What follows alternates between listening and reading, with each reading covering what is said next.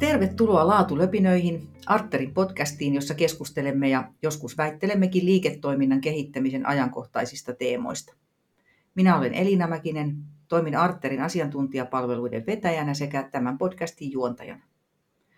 Tänä vuonna olemme keskittyneet miettimään kehittämisen isoa kuvaa ja jatkuvuudesta huolehtimista.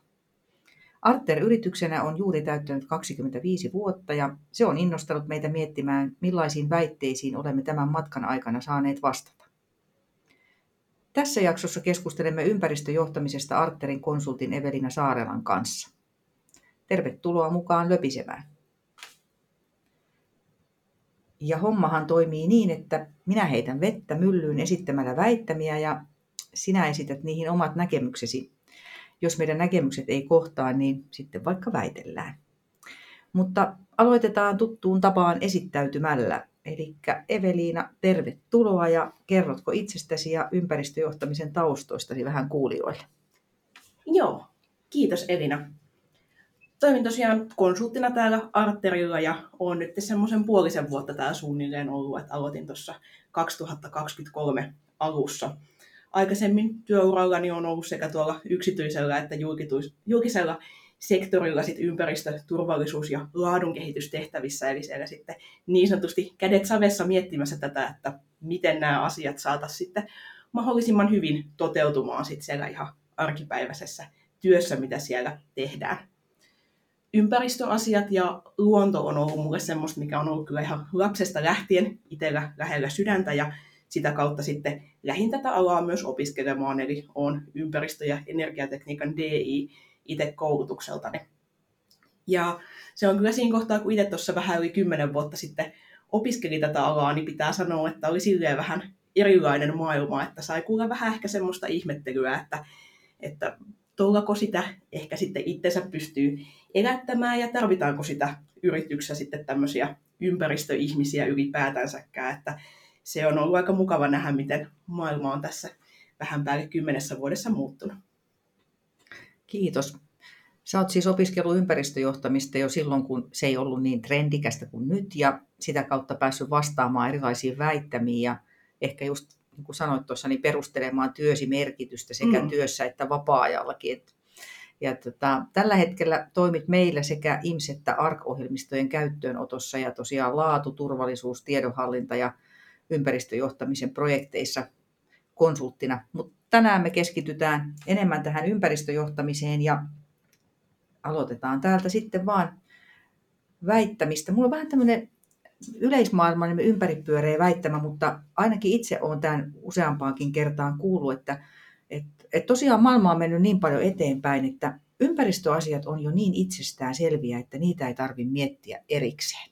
Mitä sä oot mieltä tämmöisestä väittämästä? Hmm.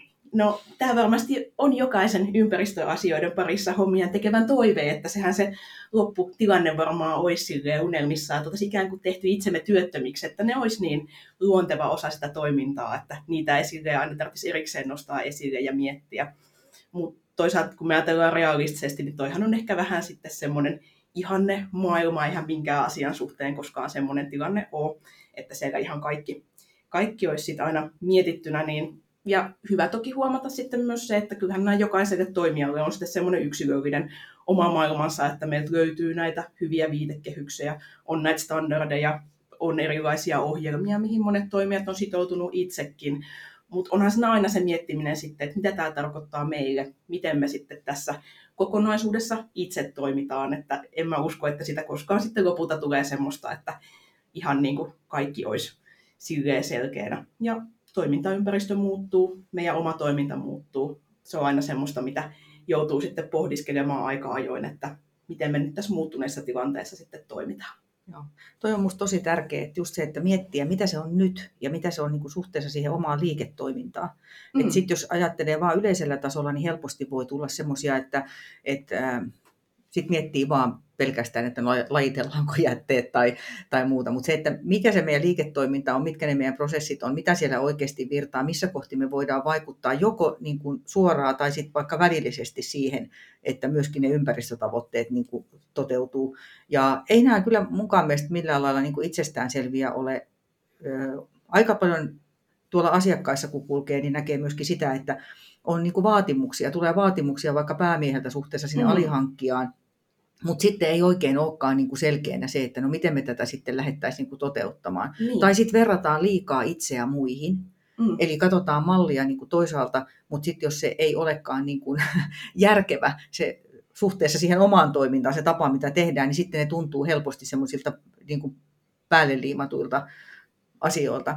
Et, et päinvastoin itse tuntuu se, että tämä todellakaan itsestään selviä asioita, vaan että mitä enemmän niin kuin näihin syventyy, niin sitä enemmän tulee myöskin niitä mahdollisuuksia vastaan, että mitä niin kuin oikeasti pitäisi tehdä ja millä tavalla tänä päivänä näkee, että niitä vaikutetaan myöskin sit siihen, että millaisia palveluita ja tuotteita, tuotteita tehdään.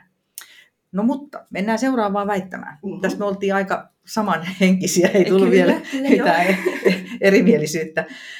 Kakkosväittämä kuuluu näin, että ympäristöjohtamiseen keskittyminen syö aikaa ja resursseja muulta kehittämiseltä. Oletko koskaan tämmöistä kuullut? No joo, on kyllä kuullut, täytyy sanoa, että tämä on ehkä semmoinen, mikä voi joskus tulla ehkä niin kuin etenkin jos on siellä niin kuin johtoportaasi joutuu resurssointeja miettimään paljon, niin sieltä vähän selkärangasta aina, että niin kuin yhden tyyppinen kehittäminen on pois jostain muusta kehittämisestä, mikä on ehkä aika luontevakin ajatus meille ihmisille jotenkin, että on rajallinen määrä resursseja ja ne pitää johonkin käyttää.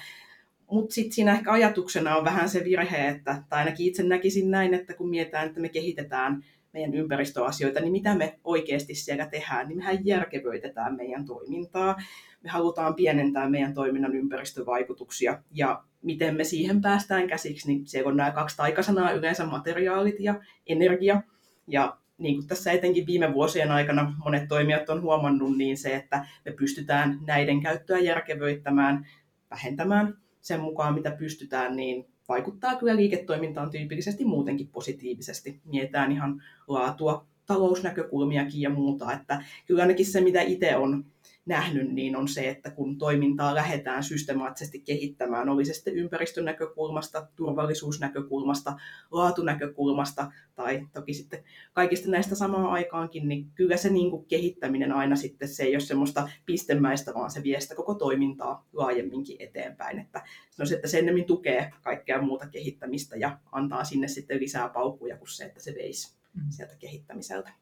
Ja joskus tämmöisen väittämän kohdalla mä oon itse niin kuin miettinyt, että ehkä tuo sana keskittyminen on siinä kanssa niin kuin sellainen, mitä kannattaa miettiä, että jos se ajatus kehittämisestä ylipäätään on sellainen, että ei voida keskittyä kuin yhteen asiaan kerrallaan. Mm. Toki me ei voida kehittää kuin yhtä asiaa kerrallaan, mutta sen yhden asian kehittämisen vaikutukset voi näkyä hyvällä tavalla niin kuin useampaan asiaan. Ja siinä mun mielestä tässä on ehkä niin kuin se, että et, et ei mennä niin kuin jotenkin selittelyn taakse piiloon, niin. vaan, vaan haetaan sitä, että silloin kun me haetaan sitä kehittämisnäkökulmaa jostain muualtakin, se voi olla ihan yhtä lailla vaikka se säästäminen, hmm. että se on meidän tavoite, niin silti meidän pitäisi jaksaa tehdä niitä kotitehtäviä sen verran pitkälle, että me mietitään myöskin, että mitkä ne vaikutukset on sitten vaikka, että löytyisikö sieltä mahdollisesti sitä, että se hyöty näkyy myöskin sit siellä ympäristönäkökulmissa. Joo, juurikin näin, että ne tulisi sieltä tunnistettua sitten ne kaikki vaikutukset, mitä syntyy.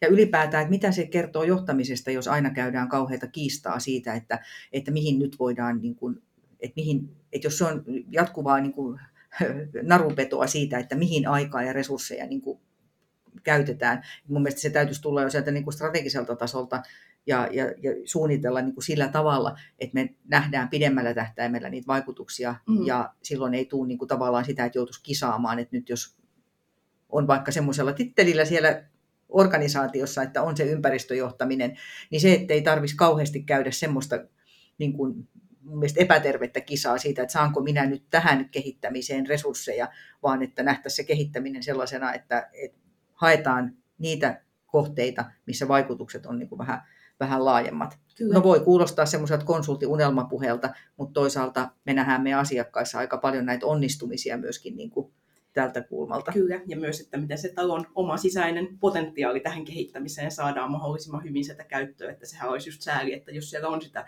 niin kuin monista taloista löytyy vaikka nykyään ympäristöasioidenkin suhteen tosi kovaa asiantuntemusta, niin se, että ne henkilöt ei sitten pääsisi sitä kehitystä siellä tekemään, niin, niin on se tärkeää, että se omakin potentiaali sieltä saadaan tosiaan mahdollisimman hyvin käyttöön.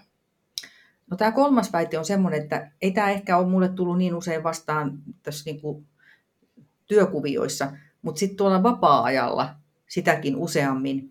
Ja siksi tässä onkin vähän tämmöisiä niin kuin, ehkä ärsyttäviäkin sanoja, mutta, mutta mä oon kyllä tämmöisenkin väittämään törmännyt, kun olen, olen tota innokkaasti paasannut ympäristöjohtamisesta tai ympäristöasioista tai, tai ylipäätään koko laatu ympäristöturvallisuus näkökulmasta, että muut kuin viranomaiset, viherhihulit ja kukkahattutädit niin ei ole kiinnostuneita ympäristöasioiden huomioimisesta toiminnassa. Niin onko sä törmännyt tämmöiseen väittämään? No joo, kyllähän toi varmaan melkein jokaiselle, joka ympäristöasioiden kanssa on töitä tehnyt, niin on tullut jossain kohtaa vastaan. Eli ehkä vähän semmoinen, millä sitten pyritään ehkä vähän sitä ympäristöasioiden tai ympäristöjohtamisen arvoa sitten silleen vähän vähättelemään tai muuten toki sitten se, mikä voi joskus tulla vastaan tai itse vaikka sieltä opiskeluajoilta muistan, että, että sitä pidetään monesti semmoisena niin kivana, hienona jalona asiana ikään kuin tehdä ympäristöasioiden eteen töitä, mutta sitten että se nähdään vähän semmoisena ikään kuin turhana tai vähän semmoisena ekstrana siihen toimintaan mitä se ei kuitenkaan sitten lopulta ole, että toi listaus, mikä sulla oli tuossa, niin täytyy sanoa, että olisi se hirveän kiva, että olisi vain kolme sidosryhmää. Sehän olisi todella yksinkertaista siinä kohtaa, mutta ei se kyllä sitten ihan noin mene, että jos miettii, että jos unohtaa ympäristön näkökulmasta vaikka asiakkaat, tai ihan oman henkilöstönkin, tai vaikka ihan puhutaan vaikka jostain teollisuuslaitoksesta, niin ne lähialueen naapurit, niin kyllä siinä aika nopeasti on sitten pulassa joko liiketoiminnallisesti tai sitten pääsee ihan tuonne niin kuin lehtiin selittelemään muitakin asioita, että kyllä nämä semmoisia on ja koko ajan enenevissä määrin, mitkä kyllä kaikkia sidosryhmiä sieltä kiinnostaa. Ja tokihan nämä on sitten semmoinen, mikä tuo myös kilpailuetua toimijalle. Mietitään vaikka potentiaalisia työnhakijoita, esimerkiksi jos katsoo niitä tuloksia, mikä on vaikka tullut tuolta nuorisobarometrista, niin sieltähän ollaan huomattu, että sanotaan nuorille työntekijöille niin just yritysten arvot ja se, että ne arvot vastaa sitä omaa arvomaailmaa myös, niin on yksi tärkeimmistä asioista, kun pohditaan, että minne menisi töihin. Ja me tiedetään, että asiantuntijoista on pulaa, niin tämmöiset asiat voivat olla ratkaisevia siinä, että kuka hakeutuu minnekin töihin. Ja nykyään myös esimerkiksi rahoitus aika pitkälti voi monesti olla sille, että siellä on vastuullisuuskriteerejä, jotka pitää täyttää, jotta rahoitusta pystyy saamaan. Eli ihan tästäkin näkökulmasta kyllä semmoinen, mitä ei kannata unohtaa. Joo, mä luulen myös, että toi omistaja-rahoittaja sidosryhmä on aina historian havinoissa ollut se, joka sitten sitä, sitä kelkkaa saa vielä kääntymään ja jotenkin vaikka tähän nyt sitten tämä väite nostettiinkin, niin, niin tota, ajattelen, että tämä toivon mukaan on sellainen sellainen väite, joka sitten tuossa niin kuin hiipuu historiaan ja päinvastoin ehkä lähdetään niin kuin enemmän kertomaan tarinoita sitten siitä, että et, tota, mitä onnistumisia sitä kautta on tapahtunut, että sidosryhmä on herännyt paremmin myöskin vaatimaan. Ja sitten se, että eihän mikään muutos ole tapahtunut sitä kautta, että yksi sidosryhmä on lähtenyt vaatimaan. Kyllä mm. niin kuin aina, aina ne muutokset tapahtuu siitä, että useampi sidosryhmä niin kuin joko ö, vaatii tai sitten se, että että haluaa olla edistämässä jonkun tyyppistä tekemistä. Ja, ja tämä on varmaan niin semmoinen asia, joka, joka tota, on mennyt niin kuin valtavan paljon eteenpäin. Kyllä, ja tässäkin just noiden vaatimusten suhteen se, että tyypillisesti se ketju vähän menee, että ensin sidosryhmillä odotuksia ja niistä odotuksista myöhemmin kehittyy vaatimuksia, niin siitäkin saa vähän sitä näkökulmaa siihen, että mitä ne tulevat vaatimukset voi olla, jos miettii, että mitä toiminnalta nykyään ympäristömielessä jo odotetaan. No jos tullaan sieltä strategia- ja ideologiatasolta mm. niin kuin sinne käytännön arkeen, jota sitten tämä meidän maailma on, että me ollaan usein puhuttu itsestämme rinnalla kulkijoina, eli voi olla, että meidän asiakasyritykselle on uutta asiaa ja sitten me lähdetään niin kuin kulkemaan siinä rinnalla joko softan kanssa auttaen tai sitten sen sisällön kanssa auttaen tai parhaassa tapauksessa molemmissa. Ja sitten me tullaan niihin arjen tilanteisiin ja tällainenkin väittämä me ollaan kuultu. Eli ympäristöjohtaminen on niin vaikeaa, ettei siihen tavallinen PK-yritys pysty. Mitä sä tämmöisen väittämän kohdalla olet tehnyt? Oletko nostanut tassut pystyyn ja sanonut, että no, eihän sitä sitten kannata ruveta tekemään, jos on niin vaikeaa, vai miten olet tätä lähtenyt viemään eteenpäin? Joo, no ei onneksi ihan noin lohduton tilanne, että sanotaan, että ymmärrän kyllä, että mistä tämmöinen niin kuin, tunne tai toi väite voi hyvin tulla. Että kyllähän jos miettii tätä terminologiaa, mikä ympäristöjohtamisen tai laajemmin ajateltuna vielä vastuullisuuden ympärillä nykyään pyörii, niin onhan se monimutkaista. Kyllä sitä asiantuntijanakin ihan pitää sanoa, että, että joutuu kyllä tarkastamaan välillä ihan, että mitä mikäkin kolmi nelikirjaa lyhenne sieltä aina tarkoittaa, että kyllä jos niin kuin ensimmäisen kosketuksen tuohon maailmaan ottaa, niin ymmärrän hyvin sen, että se voi tuntua siltä, että tämä on jotain tosi monimutkaista ja semmoista, että siihen pitää pitkällinen koulutus olla, että sitä voi, voi sieltä ymmärtää. Mutta toisaalta sitten jos pääsee sinne niiden kaikkien termien taakse ja muualle katsomaan, niin kyllähän tuo ympäristöjohtamisen ydin on sitten lopulta kuitenkin tosi yksinkertainen. Vähän niin kuin nämä muutkin asiat, mitkä on, puhutaan just vaikka laadusta ja turvallisuudesta, mitkä tässä monesti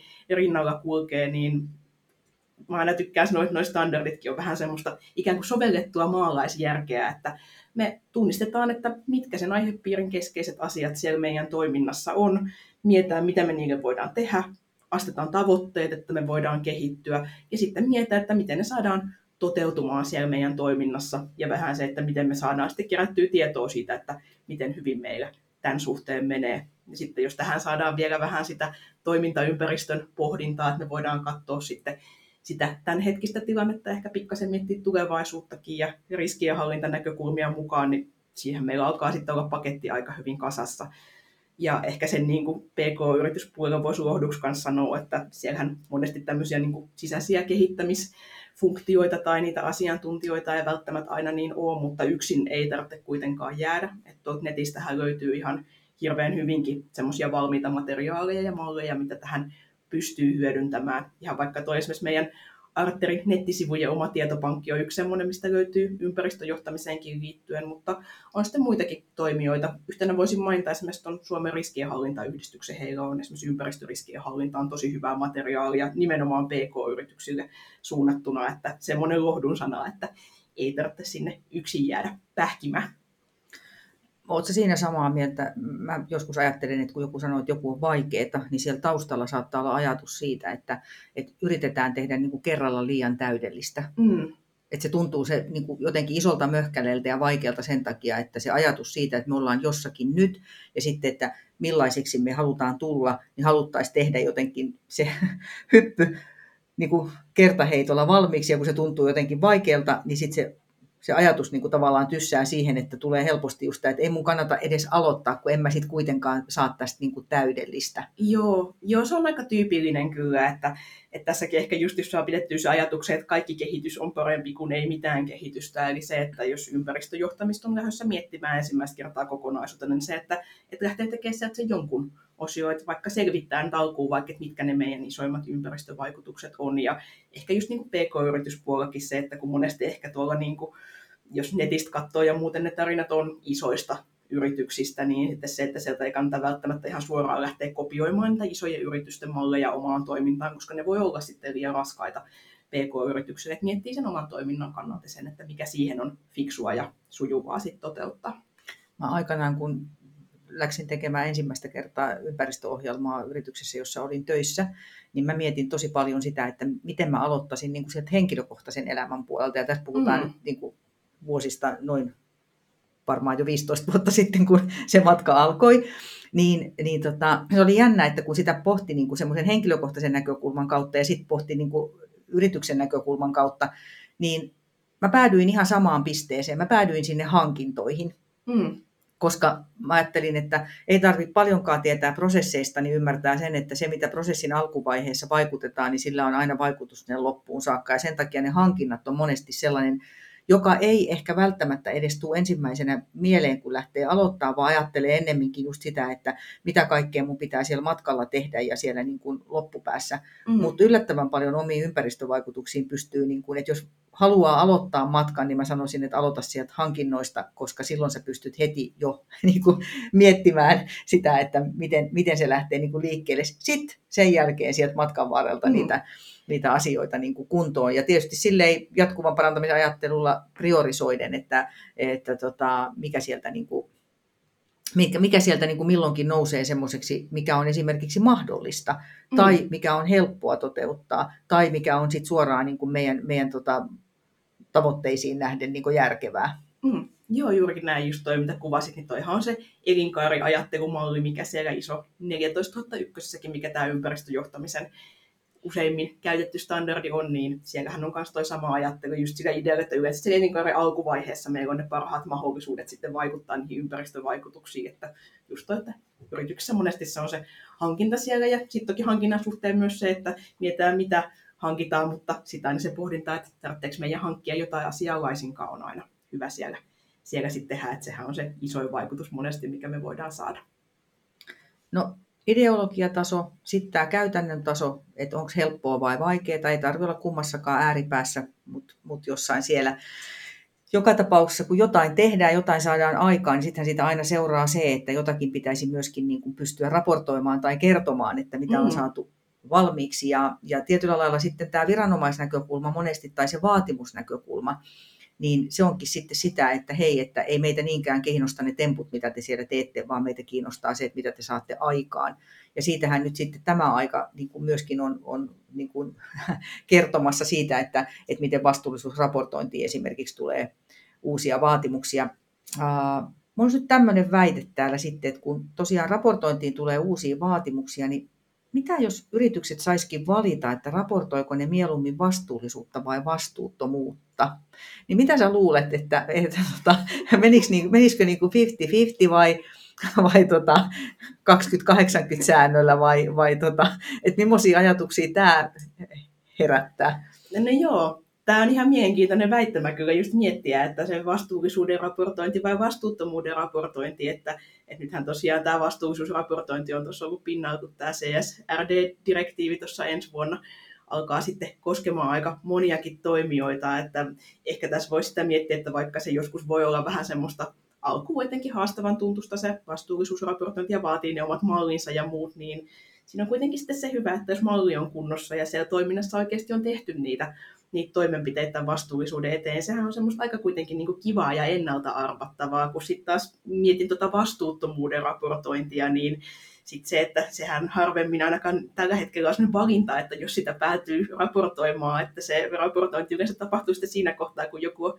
mikrofonin kanssa siellä tehtaan portilla kyselemässä sitten aiheesta, että ainakin sanotaan tämmöisessä tilanteessa, niin sanoisin, että tämä vastuullisuuden raportointi on kuitenkin vähän tämmöistä niin kuin mukavampaa siinä mielessä, että vastuuttomuudessa on sitten enemmän tämmöisiä yllätysfaktoreita, että ehkä sitä nukkuisi yönsä paremmin, jos sitä vastuullisuutta raportoisi, mutta toi, että jos sen saisi ihan valita, niin se on sitten toki ehkä tälleen mainen mielessä ainakin, niin voisin ajatella, että kyllähän se vastuullisuus nyt on kuitenkin nykyään tosiaan ihan kilpailunkin kannalta ja muunkin kannalta semmoinen, mitä kyllä niin kuin kannattaa nostaa, kun siellä niitä tekoja on toiminnassa tehnyt, niin itse ainakin sen valitsisin sieltä, mutta en sitten tiedä, että toihan olisi semmoinen ihan mielenkiintoinen Gallup-aihekin, että, niin kuin, että miten vastuullisuus ja raportointi koetaan. Joo, kyllä mä ehkä tässä nyt vähän niin kuin menen, menen tuolle toiselle laidalle, että mä äänestän tässä ehkä tuon vastuuttomuuden okay. puolesta.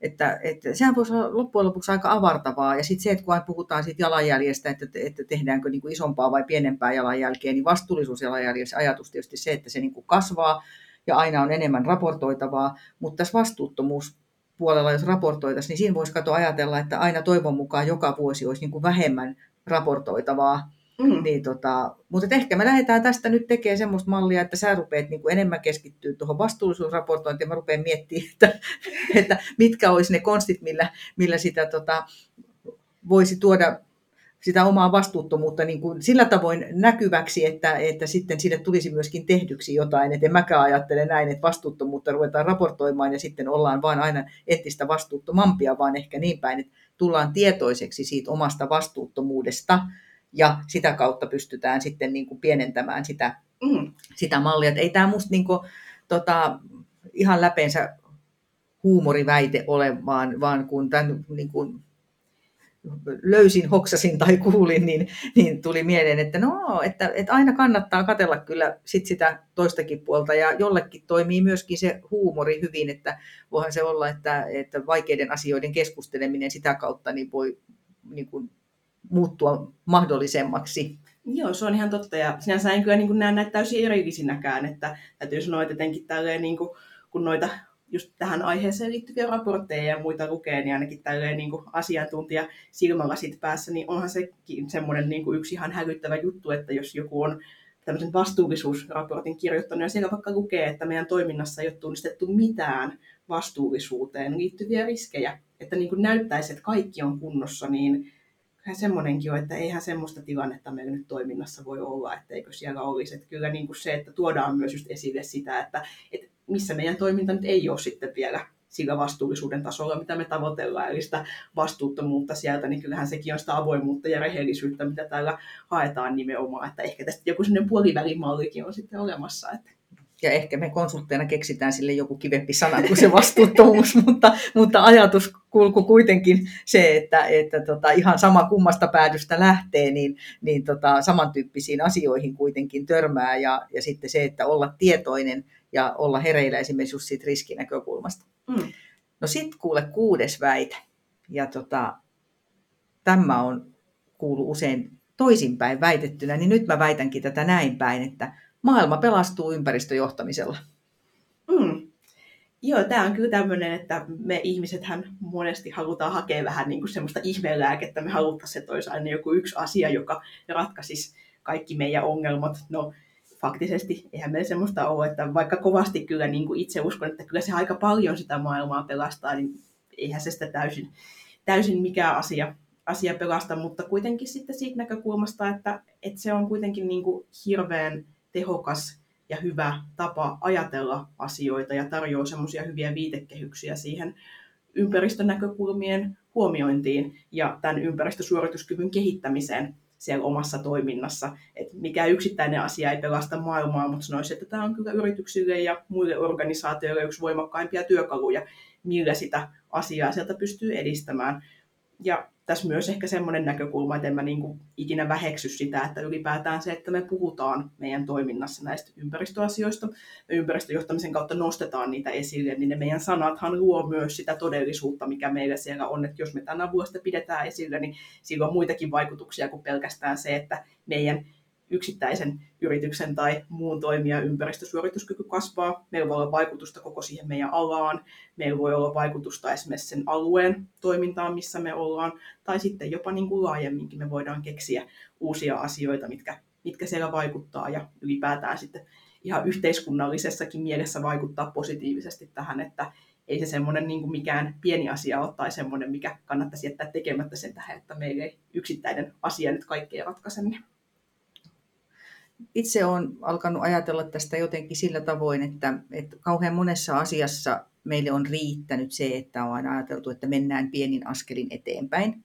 Ja mm. musta tuntuu, että ympäristöasioissakin on paljon ollut sitä, että, että kunhan se suunta on oikea, niin se niin kuin riittää. Mutta kyllä mä tällä hetkellä ajattelen ihan niin kuin liiketoimintamahdollisuuksienkin näkökulmasta sitä, että nyt ei ihan pienet askeleet riitä, mm. että kyllä semmoista niin kuin, ö, systemaattisuutta ja sitä niin kuin tavoitehakuisuutta kaipaisin jonkin verran enemmän. Ja sillä tavoin näiden asioiden niin kuin näkeminen ja tekeminen on tosi paljon helpompaa, koska kaikki nämä viitekehykset on mennyt paljon eteenpäin. Sitten on paljon jo hyviä niin kuin esimerkkejä siitä, mm. miten on onnistuttu, miten on saatu tehtyä siitä omasta liiketoiminnasta niin kuin ympäristö, ei pelkästään ystävällisempää, vaan ihan niin kuin ympäristövetoista. Tuotteet ja palvelut on muuttunut. Valtava määrä organisaatioita, joissa niin kuin energiankulutus on saatu niin kuin todella niin kuin hiottua sellaiseen tikkiin, että et voivat olla siitä ylpeitä, tai joku suljettu kierto veden osalta ja, ja tota, kaikki tämä, että, että tähän yhdistyy niin paljon kaikkea semmoista, mikä niin kuin ainakin itse innostaa, että se on, se on niin kuin energiaa, se on jätteiden vähentämistä, mutta se on myöskin sitä niin kuin entistä parempia tuotteita ja palveluita siitä lähtökohdasta, että, että me voitaisiin jotenkin ajatella sitä, sitä tulevaisuuden maailmaa semmoisena, että me ei olla koko ajan niin kuin vaan paikkaamassa niitä huonoja jälkiä, mitä me ollaan tehty, mm. vaan, vaan nähtäisiin se. Ja kyllä mä oon aika niin kuin,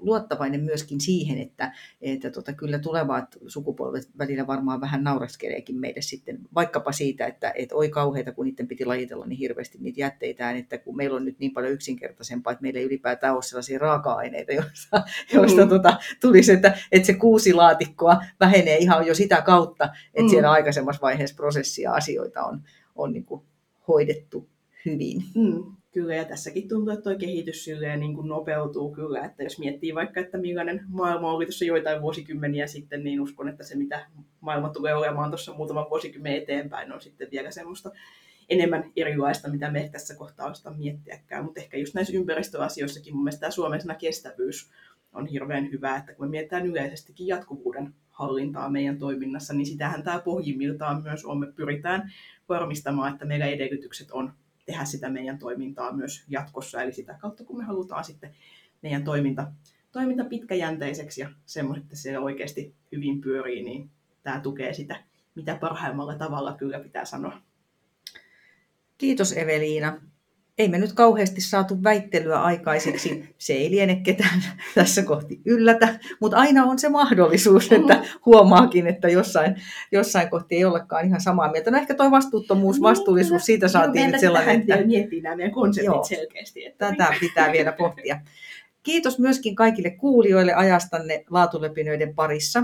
Muistakaa vierailla Arterin verkkosivuilla arter.fi ja tutustua meidän webinaareihin ja blogeihin. Syyskuussa järjestettävä Laatu 2023 seminaari löytyy myöskin sieltä netistä ihan www.laatupäivä.fi. Ja seuraava Laatulöpinät podcasti julkaistaan elokuun lopussa. Silloin aiheena on laatupolitiikka ja arvot. Siihen saakka kuulemiin.